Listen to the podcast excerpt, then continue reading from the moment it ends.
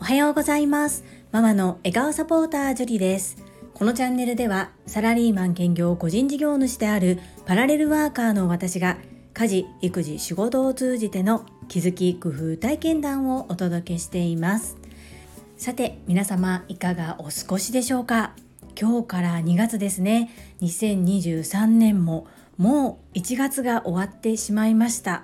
と受け取るのかまだ1月しか終わってないよっていうふうに受け止めるのかでこれは感じ方が全然変わってきますね。ここからまた気合を入れ直して1月できなかったことなどの体制を立て直してまいります。本日は先日受けた取材のことについてお話をさせていただきます。本題に入る前にお知らせをさせてください。今週の土曜日2月4日夜の7時15分からコラボライブ配信を開催します。ゲストは面白セレブチャンネルの藤井文子さんことふうみんです。今思えばどうやって仲良くなったんだろうと思うぐらい気づいたら仲良くなっちゃっていました。それぐらい人懐っこくて優しくて可愛らしい風味もっともっと魅力を引き出せたらなというふうに思います。お時間許す方はぜひ遊びにいらしてください。よろしくお願いいたします。そんなこんなで本日のテーマ、取材を受けてきましたについてお話をさせていただきます。最後までお付き合いよろしくお願いいたします。先週の土曜日なんですが、ちょっとした取材を受けてきました。兵庫県宝塚市で何かに挑戦をしている100人チャレンジャーを紹介していく YouTube チャンネルっていうのがあるのですがその中で42人目に選んでいただきまして取材収録を行ってまいりました。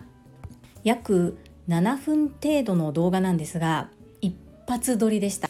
MC の方とお会いして約1時間半ほど全く初対面ですのでいろいろとお話をさせていただいてその中で MC の方が私を紹介する時に皆さんに聞いてほしいことっていうのを中心に質問に受け答えする形で取材を進めていきました。私はサラリーマン兼業で個人事業主でもあり子育てしながら個人事業も1つではなく2つ主軸でやっているということで7分の中で何をどう伝えるのかっていうところが最大の焦点となりました。私としては料理教室だけにフォーカスしてもらってもいいですしサラリーマンのところだけをフォーカスでもどこでもよかったので何を聞きたいかっていうのは MC の方にお願いする形にしました。ですがやはりパラレルワーカーというところに興味があるということでパラレルワーカー全体がわかるような話にというふうな持っていき方となりました。おそらく23年前の私だったらこの取材断っていたと思います。過去にも地元のラジオに出てみないかっていうようなオファーをいただいたことがあったんですがその時も即断りました。いや私なんて無理です。全然実績もないですしまだまだ始めたばかりですし。ってかたくなに断ってましたね。今回はご紹介ということもあったんですがもうお話をいただいたその時から即はいやりますっていうふうに答えている自分がいました。これは本当に TSL での学びだなというふうに感じております TSL っていうのは株式会社新規開拓代表取締役社長でもあり、 Voicy チャンネル世界はあなたの仕事でできているのパーソナリティを務めておられる朝倉千恵子先生が主催されている女性専用の営業塾のことです。インタビューを受ける時も、間を意識することも、声の出し方も、相手の話を聞く時の姿勢も、すべてが TSL で学んだことが生きた瞬間でした。一番できなかったことは収録の際カメラではなくってインタビュアーの方の目を見て話してしまったことです。これは普段の対話だったらそれでいいんですけれども収録となるとやはり動画を残すので本来ならそちらをそちらに目線を向けて話すべきなんですけれどもここのところはあまり取材慣れしていない自分が出てしまったなというふうに思います。また何か機会がある時には絶対にカメラの方に目を向け続けながらやるぞ。そんな風に反省しました。正直にお伝えすると実績も活動内容も私よりももっと秀でている方たくさんいると思うんです。ですが本当に比べるのは他人とではなく昨日の自分とということで42人目に声をかけていただけたことが運だなと思うんですね。もっと100名以上たくさんいらっしゃると思うんですが今回取材されるのは100名だけ。その中の一人として運ではありますが選んでいただけたこと本当に嬉しいなというふうに思います。ここで取材された時は今の等身大の私ですが数年後え？この方がこんなにって思ってもらえるような私に変化成長します。そしてやっぱり Voicy 知りませんでした。音声メディアのことも全然ご存知じゃなかったです。なのでものすごく Voicy をたくさん PR してきました。その方が Voicy を知って聞いている頃には私はパーソナリティになっている。そんな風に思い描きながら楽しく取材を受けることができました。不思議だったのが取材を受ける立場なのに半分以上。私の方が話を聞いていたということです。これも TSL での学びを実践行動できたと思います。たくさんたくさん私がお話を聞くという立場になったからか分かりませんが私のお話も真剣に一生懸命聞いてくださったように受け取れました短い時間ではありましたが出会えたことに感謝ご縁をつないでくださった方に感謝そして精一杯出し切った自分も褒めたいと思います。最後までお聴きくださりありがとうございました。それでは本日もいただいたコメントを読ませていただきます。第520回雑談18年前の韓国旅行コメント返信にお寄せいただいたメッセージです。かおりさんからです。樹里さんおはようございます。お写真素敵。樹里さんのお話を聞いていると私は狭い世界でずっと生きてきたなーって思っちゃいますがこうやってお話を聞いて想像したり行ってみたいなーって思ったり楽しいですハートいろいろな配信で今までは知らなかったから考えなかったことや知っていたけど改めて考えるきっかけになったこととかもあって日々とっても勉強になりますとてもありがたいですいつも楽しく学びや気づきをいただきありがとうございますかおりさん、メッセージありがとうございます。こちらこそ私の旅のお話を聞いてくださり、共感いただいたり、いろいろと感じていただいてとっても嬉しいです。いつも配信を聞いてくださり、本当にありがとうございます。続きまして中島みゆきさんからです。樹里さん、チャングムの誓い見てました。韓国ドラマにハマり、一晩中見ていた時期がありました。笑い。私も韓国好きです。ハート。2回訪れ、朝からキムチをもりもり食べていました。また行きたいな中島みゆきさん、メッセージありがとうございます。そうですよね。日本で朝からもりもりキムチを食べるってあんまりないですけれども、旅行に行くと現地のものをたくさんいただきますよね。中島みゆきさんも韓国が好きと言ってくださってありがとうございます。私は20回以上行っております。続きまして坂井谷美智さんからです。チャングムの誓い長編ドラマでしたね。好きなお話でした。お写真の樹里さんとても可愛いです。坂井谷美智さんメッセージありがとうございます。若いですよね本当ね。日本にいるとあまり現職って着ないのでこういうこう旅行に行って気持ちが弾けている時っていうのは何でもできちゃうそんな気がします。メッセージありがとうございます。続きまして石垣島のまみさんからです。樹里さんおはようございます。石まみです。樹里さんの安室ちゃん時代のお話 いつも楽しみにしています。さて韓国の旅行のお話改めて考えさせられました。臭いものには蓋をしろではなくあえて昔の歴史について自ら学ぶ。誰でもできることではありません。樹里さんは昔からいろいろと学ぶことが好きな人だったんだなぁと勝手に分析していた石まみです。ちなみにミンジョンさんとは今でも連絡を取り合ってますか？マミピーメッセージありがとうございます。いや今回の写真は安室ちゃんって言われないかなと思って投稿したんですけれどもマミピ 反応してくださりありがとうございます。韓国と日本って歴史的には本当にいろんな背景があって私も全て知っているわけではないんですけれども相手には相手の立場や考え方があるっていうところは自分なりにえって思ったりすることもあるんですが一旦話を聞いてみよう。そんな姿勢で会話をしております。勉強が好きというよりは人が好きですね。なのでその人のことが好きだからそのバック背景のことも一緒に学ぶというか知っておく必要があるなというふうに思っています。はいミンジョンとは今でも仲良しです。ミンジョンは私のために LINE を入れてます。LINE って韓国発祥なんですけれども韓国人は LINE をほぼ使ってないです。日本に浸透して日本人が使ってるんですよね。不思議なんですけれども。で私とそしてご家族と連絡を取るために LINE をインストールしています。最後日本に来てくれたのはいつだったかな？コロナよりも前なのでもう4年ぐらい経つかもしれないですね。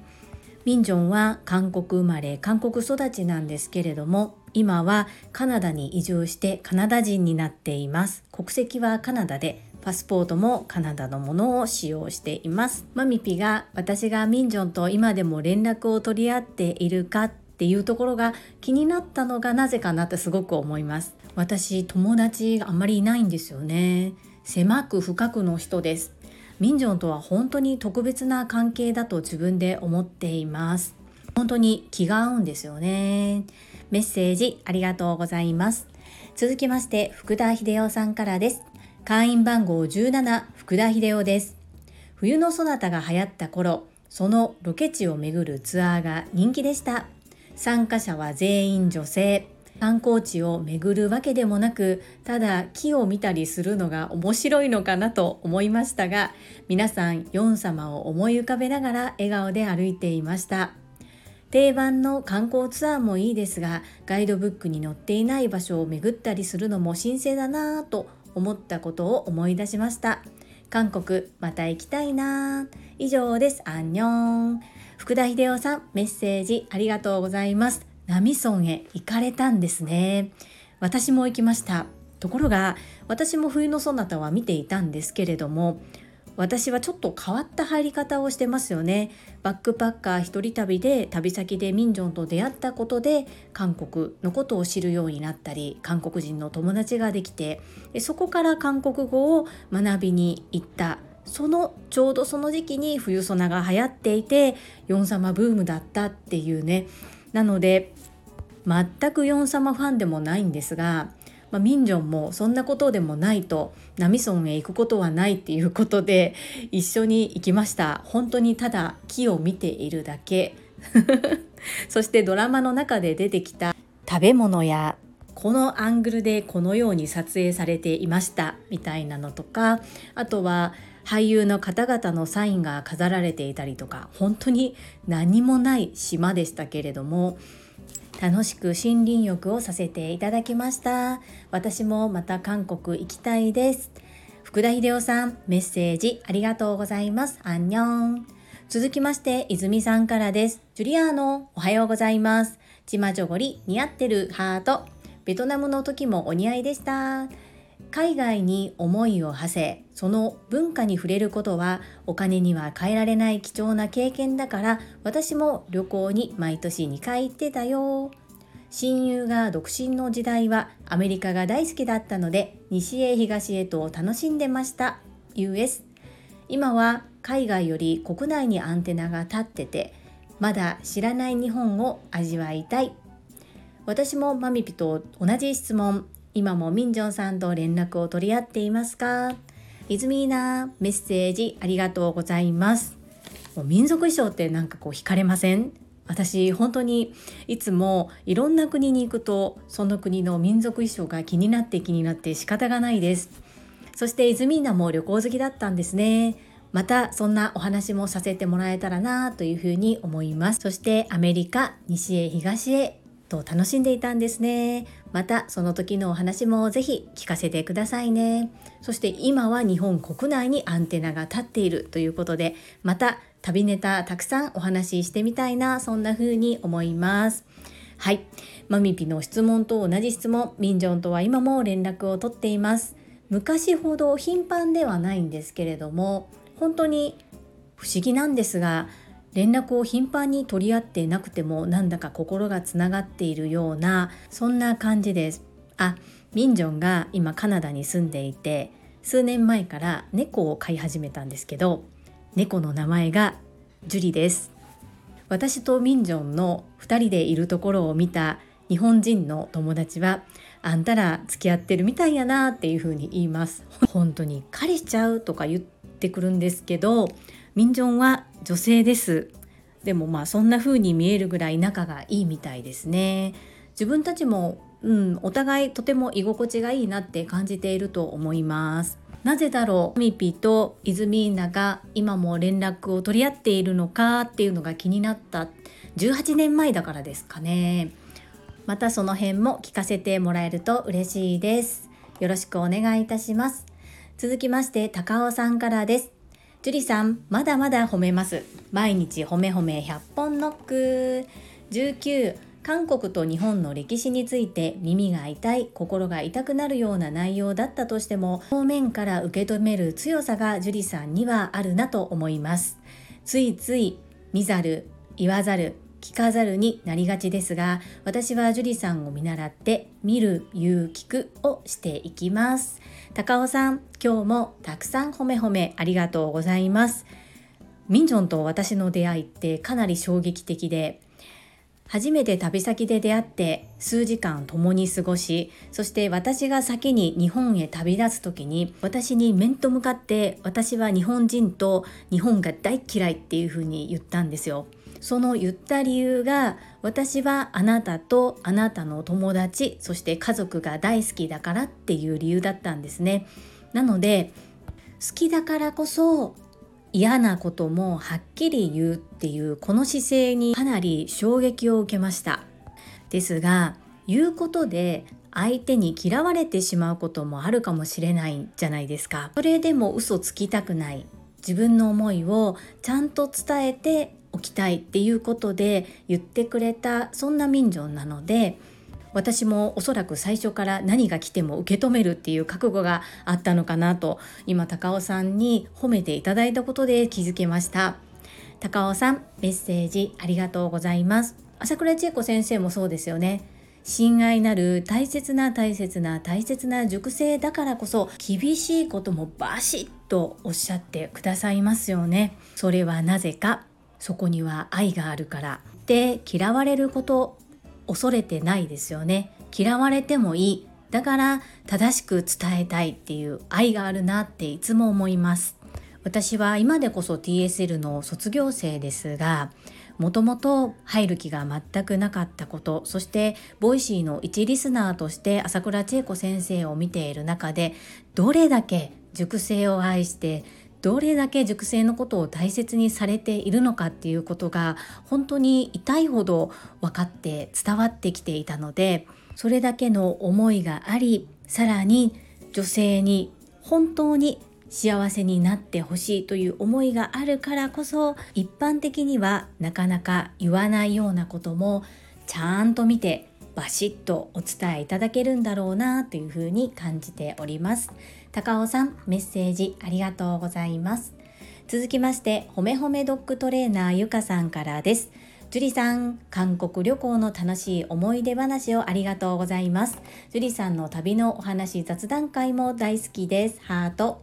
チャングムの誓いの衣装の樹里さん、サムネが小さくてもめちゃくちゃ可愛いのがわかります。ハート。これは楽しいですね。無料で撮影できるなんてすごいですね。私は大学時代国際交流会という活動に参加していたので韓国からの留学生とは仲良くさせていただいていましたでも日本が韓国を侵略していた史実を私は全く知らなかったことは恥ずべきことだと後悔しています日本のドラマで日本語を覚えたという方たちがとても多く反日感情も多い中で日本を好きになってくれたことに感謝の思いです。行きたい国はまだ行ったことがない国ではモーリシャス。今年は大好きなフランスに行くと決めています。高橋明さんがご縁をつないでくださった金田ひとみさんの配信で知った田舎町を訪ねます。ゆかさんメッセージありがとうございます。そして私の旅の雑談会大好きとおっしゃってくださってとっても嬉しいです。ありがとうございます。ですよね。韓国人と日本人では歴史的な両国の関わり合いについて日本人はあまり学んでいないと思いますというかそこをあまり重点的にしないです。私がミンジョンと出会った頃っていうのは日本のドラマや映画を見ることは不法とされてたんです。国で不法というふうに決められていたんですよ。ですが皆さん裏でこそこそとダウンロードして見ていてめちゃくちゃ知ってました。なのでミンジョンは面食いなのでキムタクも知ってましてかっこいいかっこいい言ってました。私とミンジョンはたまたま同い年今46歳なんですけれども私たちの世代っていうのは歴史的背景を知りつつも日本という国にとても興味がありミンジョンは中学校の時の第二外国語で日本語を専攻していたぐらい中学の時から英語以外に第二外国語を学んでいるというねすごく全然日本と違うなっていうふうに思うんですけれどもそれだけ反日教育をしているにもかかわらず日本語は学ぶ環境があるっていうところですよね。まあ、私から見た感想ですが戦争のこと過去の歴史は学んでいる。でも現実は現実として受け止めて生きている。そんな風に感じています。そしてゆかさん知らないことを恥じることはないと思います。今日本に住んでいて普通に教育を受けているだけではあまり詳しくなくてそれで当然だと思います。私も同じですしそんなに詳しくないです。なので人と人として関わり合って仲良く過ごしていけたらいいな。今はそんな風に思っています。ゆかさんメッセージありがとうございます。はい。いただいたメッセージは以上となります。本日もたくさんのいいねやメッセージをいただきまして本当にありがとうございます。とっても励みになりますしものすごく嬉しいです。心より感謝申し上げます。最後に一つお知らせをさせてください。タレントのエンタメ忍者みやゆうさんの公式 YouTube チャンネルにて私の主催するお料理教室ジェリービーンズキッチンのオンラインレッスンの模様が公開されております。動画は約10分程度で事業紹介、自己紹介もご覧いただける内容となっております。概要欄にリンクを貼らせていただきますので、ぜひご覧くださいませ。それではまた明日お会いしましょう。素敵な一日をお過ごしください。ママの笑顔サポータージュリでした。